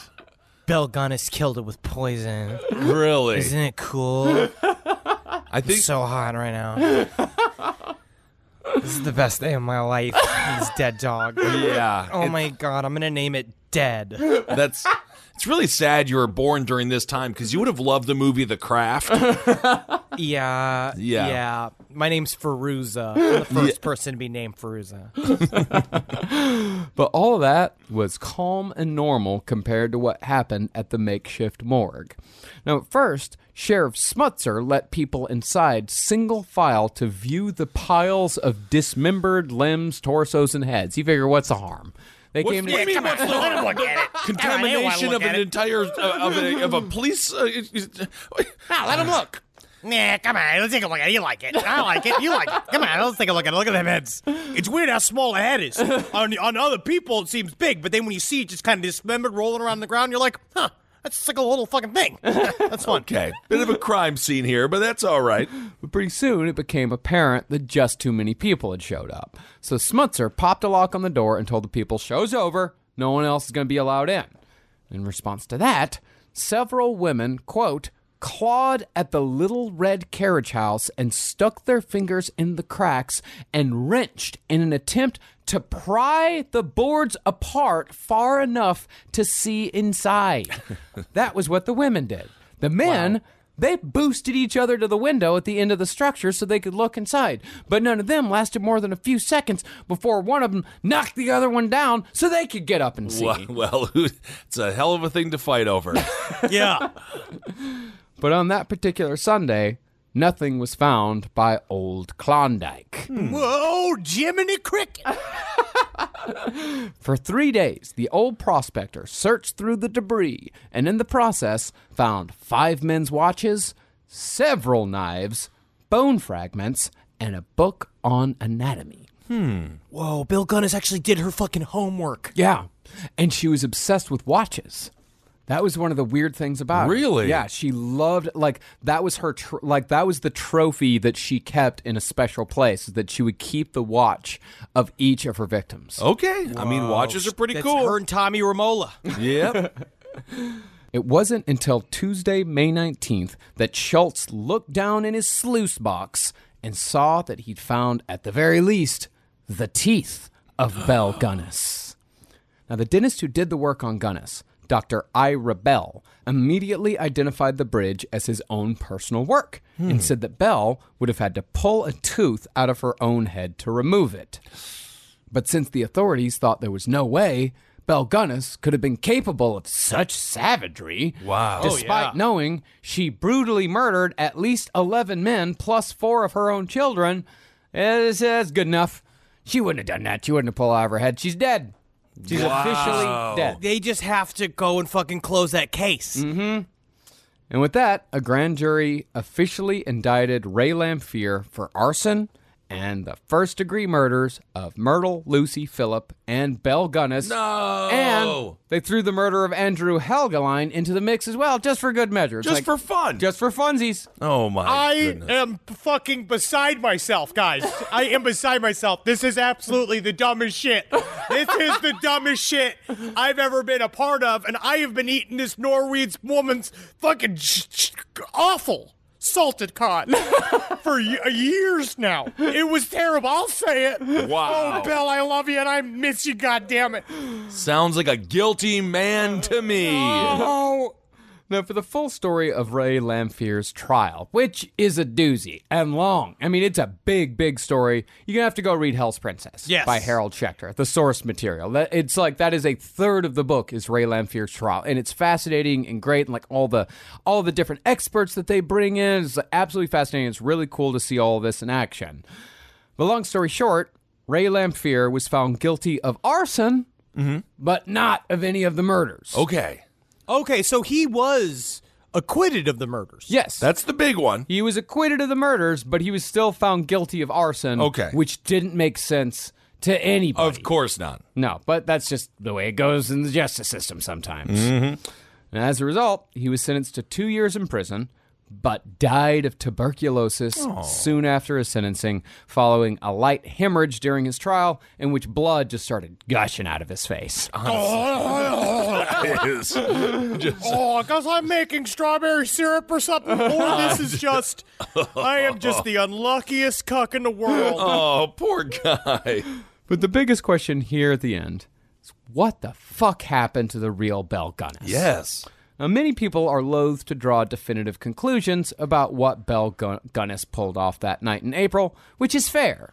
Yes. But to us, it seems fairly obvious that Belle Gunness did not die in the fire that night, and instead murdered some poor girl, removed the head, and pulled the bridge work out of her own face to leave behind as evidence. because they just hired a new like Ugh. housekeeper like workwoman that also disappeared so I, uh, it seems fairly obvious that she was not this headless So did corpse. Belle Gunness just escape to Montreal? Like what I mean, happened? I don't. We don't know. We have no. We don't know. Fucking idea. Oh my Yeah. god! so she got away with this. Yeah, I mean, we don't know, or she fucking died, or that was her, and the Well, how and we'll would get you- into it. Yeah, we'll get into it. Yeah, yeah, yeah. I mean, it, and quite a few people came to the same conclusion as we did. I mean, for months, if not years, Belle Gunness sightings were a fairly common occurrence throughout the country, especially the Midwest. But you can imagine being someone who looked like Belle Gunness and then be like, "You're Belle Gunness," and be like, "That's just really mean." Yeah, dude. Because all of the descriptions are just like, "Troll woman, is she on the loose? How many did she kill?" And be like, "Are you Belle Gunness?" And be like, "Could have done without that today. Thank you."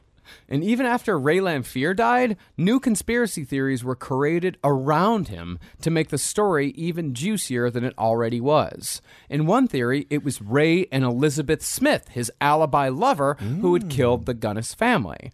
This theory was given even more credence after a skull was found in Elizabeth Smith's home after she died.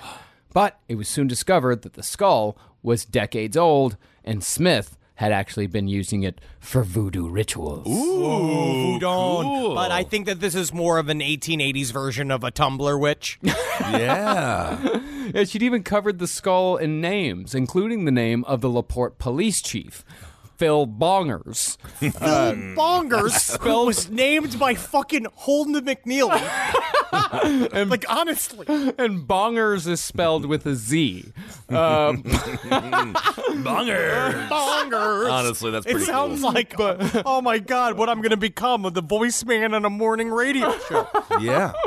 but uh, Elizabeth Smith had actually written it as uh, Phil. Phil Bungers,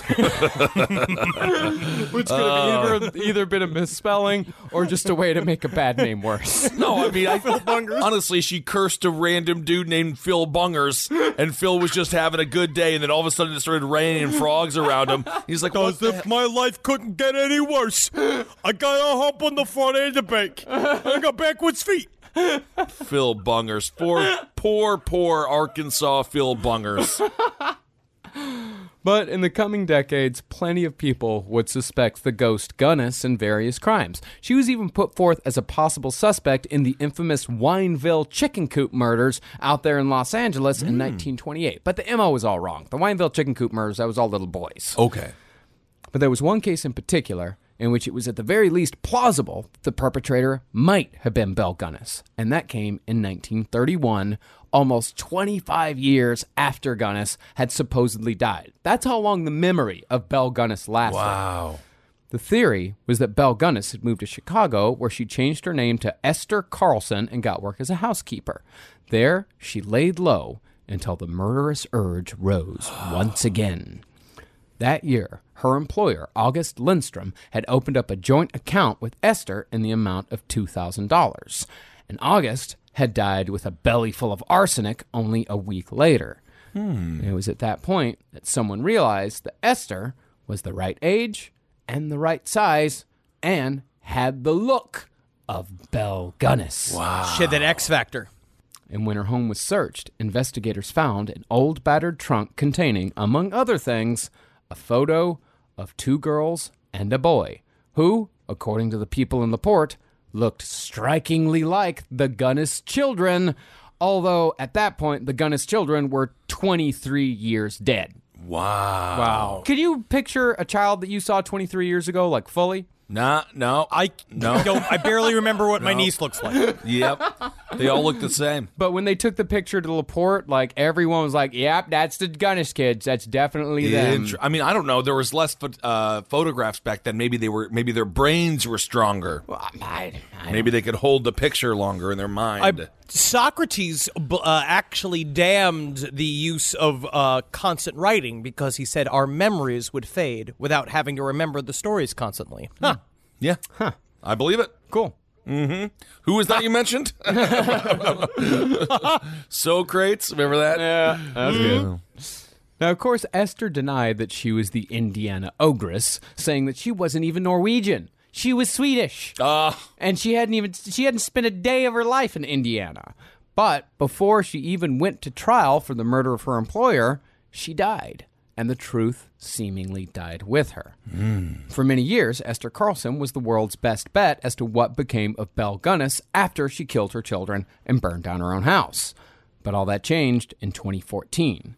That year, a Selbu native named Newt Jensen looked into Esther Carlson's backstory and found that she was without a doubt telling the truth. She was not Belle Gunness. Basically, they just had to prove at some point that her life existed outside of Belle Gunness's point, and they uh, it was close though. Yeah, it, was, ve- hard. It was eerily close. They had to run it down, but they finally found a spot where Esther Carlson was in a different place than Belle Gunness. okay. Mm-hmm. As to what happened to Belle Gunness, it's possible the body found in the house was hers and the Undertaker made a mistake. It's possible that Ray Lamphere had a hand in the whole thing. And it's possible that Belle Gunness just got away. What is not possible is any hope that we'll ever find out the truth about what happened to Belle Gunness. For better or worse, Belle will forever remain one of the 20th century's greatest mysteries. Whoa, that is a crazy, crazy story. So, Belle, if you're alive today, we'd love to interview you for our Patreon series, uh, If you're Henry a- and I. If if you, you're 152 years and old. of course, why wouldn't you be 152 years young, Belle? We don't want to be rude. Please call I in. actually, I think my opinion, right? You read all of this stuff. I think that she got away with it. I Sounds think like that it. she left. I think Ray Lamphere. This is my obviously. This is my estimation. I think Ray Lamphere helped her. I think she got away, and I think she just realized if I just am just that, that much more careful, I can continue to run my scams. Yeah, and just keep on moving. I think I don't think um, I agree that definitely agree that Belle Gunness got away, Mhm. but I don't think Ray Lamphere had anything to do with it. I- Yeah, I, maybe. think I don't know. I, don't know though. Yeah, I don't. I don't know. It's just my my gut tells me that Ray just. Um, I think Ray just got was wrong place, wrong time. Useful idiot. She just saw a guy to pin the crimes on and knew that it was going to be easy. Pulled the teeth out of her face. You know, threw him on the ground and then left town. You know, this is, I don't want to have this is a bit of a spoiler alert, but it reminds me of what happened at the end of the uh, of the TV series Veep. Uh, yeah. I didn't yeah, see I it. know. We don't. I- we don't. I we don't want to spoil it. We don't need. We don't need to spoil it. But it was but just I, but I know. I know what you're saying. Very Bell. she should have been nice. To, uh, she should have been nice to one a mysterious person. woman. She and she knows to keep her cards close to her chest. Yeah. And that's what all these ladies seem to know. Everybody, that's why they are better at crime. See, I've kind of got a feeling that Belle Gunness, like, because if she did run off, that meant that she was traveling with at least a million dollars in cash alone on Yeah, the dude. road. You know, just on the roads of you know. This is a woman Indiana who in potentially 1908, but and- she pulled her own teeth out of her mouth. True. I, I think there's nothing. She's safer than an armored car. You get three guys with guns, two guys with guns, one guy with a gun. She is dead in the ditch. Yeah. She could have been gotten got. Yeah. she definitely could have gotten Maybe. got on the sh- on the road. I don't know why. That's quite but- possible. But that that's kind of that's kind of my gut feeling is that she just got got and all of her money was Yeah. stolen and you know one of the pro- and that family went on t- to be the Waltons. Really? And they Thank you, founded Sam Walmart. Walton. I Walmart. Walmart. I Wow. honestly think it's true. It's got to be something It's like very that. Like the- possible. one of those like purely evil barons. It's just fucking the Cheney family. All right, there it is, Bell Goddess. What a great series that was. Informative, Mm-hmm. interesting, and uh, yeah, I guess we have. Do we want to thank someone? Yeah, special thanks to research assistant Rachel Shue, as always, for her help on this episode. Thank you so much. And we want to say a big thank you to everyone who came out to see our show in Oakland, the Fox Theater. That might be the most beautiful theater we have ever seen. So, so beautiful. So pretty. It was wonderful. And thanks so to now, everyone who so you know, out. Next week we got a relax fit episode coming your way. Um, and then the week afterwards, we're gonna start uh, this summer. It's already in the middle of the summer. Summer into fall. I think we're gonna be doing some of my favorite topics we've ever done. Very I'm excited. very, very fucking excited. And I want to thank stuff. everyone also who came out to our show in San Diego. That was incredible. And thanks to everyone who came out to the Hollywood Forever Cemetery in beautiful Los Angeles. That was a total miracle. Mhm. And it was awesome. So thank you all so much. It was a dream come true that I did not know was a dream until we were about halfway through the show. Yeah. And I like, oh wow, this is an important moment. I should be trying to remember this. Yeah, It yeah, was yeah. wonderful. Yeah, so, Absolutely yeah, thank you everyone so much. That was a fan. That was so much fun. Yes, and we're excited to see everyone out on the road here in the very, very near future. Um, so let's see. Is there anything else? Anything else we got? Uh, well, we've got a lot of shows coming up here Yeah. in uh, the coming months. It'll be fun. It'll be fun. Yeah, our next uh, mini tour, we got St. Paul, Des Moines, and Milwaukee on the 8th, 9th, and 10th. St. Paul sold out from what I hear. Hey, all right. Uh, but we still got tickets for uh, Des Moines and Milwaukee. That's uh, August 9th and August 10th. Then the next mini tour is in Atlantic City, Bethlehem, Pennsylvania, and Port Chester, New York. That is August 16th, 17th, and 18th. There's still tickets for all those shows. Come on out to the Atlantic City show. That's going to be a weird. It'll be like a weird one on kind of on par with the Hollywood Forever show, where Yeah. like it's at a casino. It's going to be strange. Yes, it will It's be. gonna be strange. And if you are in Milwaukee on the 11th, I'm also going to be premiering uh, Hail Yourself America, my little documentary. Thanks to everyone who came out uh, at Nighthawk Cinema uh, for that on this past Wednesday. That was awesome. So stick around and uh, and you can see me twice in Milwaukee, and I believe I'll be doing something in Minneapolis also. Hell yeah, that's so awesome. That'll be cool. Milwaukee is That- Atlantic that City is really go- cool. Is Atlantic City going to be full of gamblers, or is it Yes. going to be like? I love that. That that crowd is going to be I really think it's interesting. Gonna be yes, it's going to be the, the the desolate souls. But they they're know- going to come to Atlantic City. Come to come visit us in Atlantic City and help take care of us, help protect us.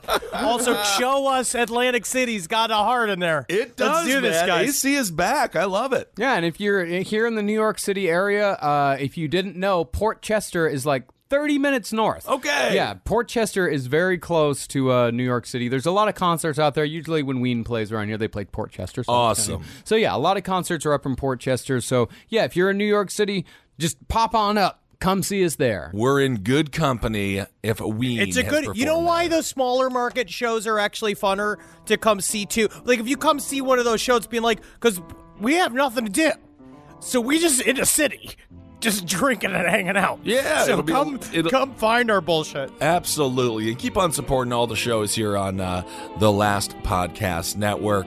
Um, I believe that's basically about it, right, guys? Yeah, that's pr- that's pretty much it. And Oh. of course, we got our uh, UK and European Yeah, tour course. in uh, September. And well, we can't wait to see all y'all then. Cannot wait. All right, everyone. Thank you so much for listening. Hail yourselves. Hail Satan! Again, Let's do a Magoostalations. congratulations. Magoostalations. You can give yourself a little once. You can give Yeah. yourself a little negotiation. Absolutely. All right, for all the fucking people, for all the people that count on it, the the people that need it to get through their day. Like all of us. Hail me. Absolutely. Hail me, goddammit. And uh, yeah, I'll just kill everybody. don't I'll uh, kill fucking everybody. don't kill everybody. I don't even know why you're ending with that. I mean, maybe don't add, maybe don't, um, you know, solicit uh, people in a magazine and then kill them. This show is made possible by listeners like you. Thanks to our ad sponsors, you can support our shows by supporting them. For more shows like the one you just listened to, go to lastpodcastnetwork.com.